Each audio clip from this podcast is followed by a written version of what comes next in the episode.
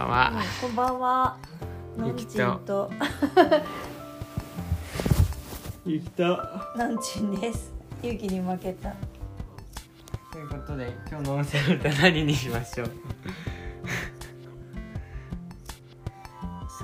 っき話していた。なんだろうべ。紛れるそうですね。それいいんじゃないですか？食べましたえー、っとなんて言えばいいの？まあネタについて話していこうかなと思います早く話して。大きな首してましたえー、っとどこから話そうかなじゃあ足の裏から。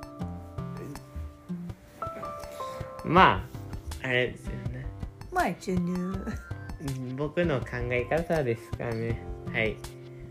ななんでこう始まったんだっけ？あの話は。なんかがきっかけがあったような気がするけど、忘れたな。まあいろいろとあるんですけど。まあ人にバレたくない時とかっていうのは、うん。うんまあ、僕結ちょっとそこからじゃなくて僕結構かくれんぼが得意なんですよかくれんぼそうね。ゆき、かくれんぼは得意だね。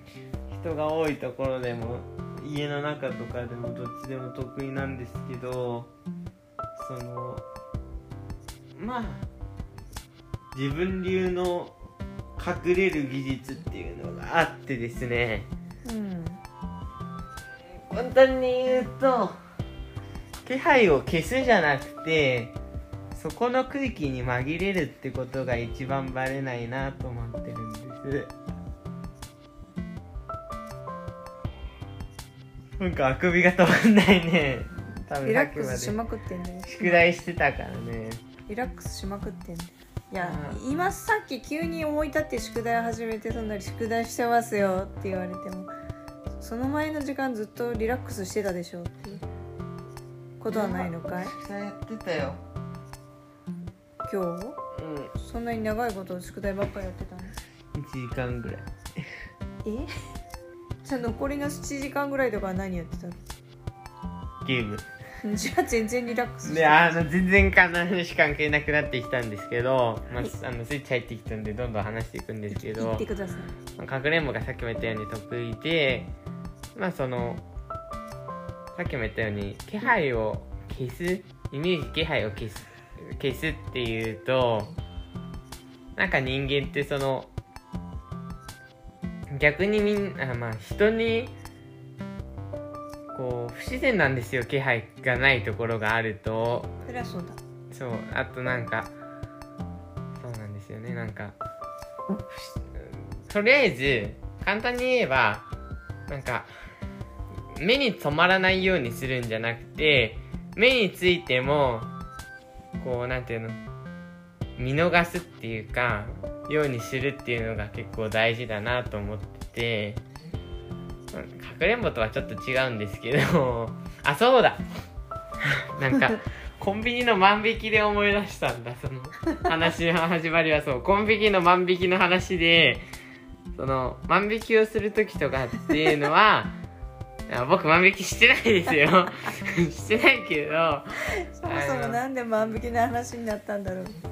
まあ。万引きをする話を散々してたのか違います違います。なんかね話の流れが万引きの話になってで万引きをする時にまあ上手い人は上手いしねってお母さんが言ったんですよ。うん。でその万引きまあだから万引きっていうのはもうすっごい自然体でやっちゃえばいいんですよね。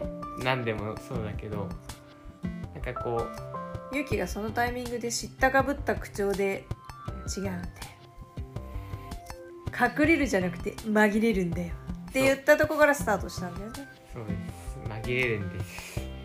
なんかこう、まあさっきも言ったように隠れてるっていうとあ隠れてるなってなんか分かったり気配を消してたりするとあ気配がないから不自然だなっていう。質な感じになるもんね。気配がなくてもおかしいしなんか違う感じでもやっぱりおかしい異し質だしみたいな。まあ不まあ、不自然があるとね、うん。人間気づくんですよ結構。そうそうそうやっぱりね。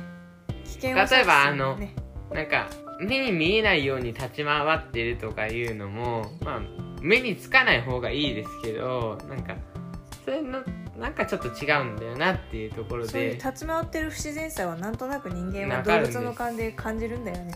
しかも結構人間って意外となんか第6感みたいなもの第5感をフル活用五感をフル活用してるので 音とかなんか分かっちゃうんですよね。なんか空気の流れとかやっぱりその辺もそうなんじゃない？なんかこう微妙に動き方が通常の人間だとしないような仕草をしてたりとか、うん。違和感をやっぱり感じるんじゃない？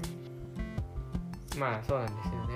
逆にまあなんかうん難しいけどだからその紛れるってことが大事ですごくそういう時には。なんかだからその空気のままであってその空気と同化してれば全く不自然じゃないんで目につかないんですよ。だけどあの一個も目につかないってなるとそれはそれで不自然なんでこう目につくけど基本的に空気には乗ってるみたいなぐらいが一番バレづらい。まあそれは話を聞いて確かに勇気はかくれんぼはうまいなと思ったけれども言われている理論は全くピンとこずなんか、うんまあ、言われてることはわかるけどわかんねえなと思って。勇気はそうやってねあのこう習い事の時にこうちょっと駅で迷惑にならない程度に勇気さんが隠れて友達と帰ってるんですけど隠れてこう急に出てくるみたいなことをしてるんですけどまあ結構その人混みに紛れたりとかして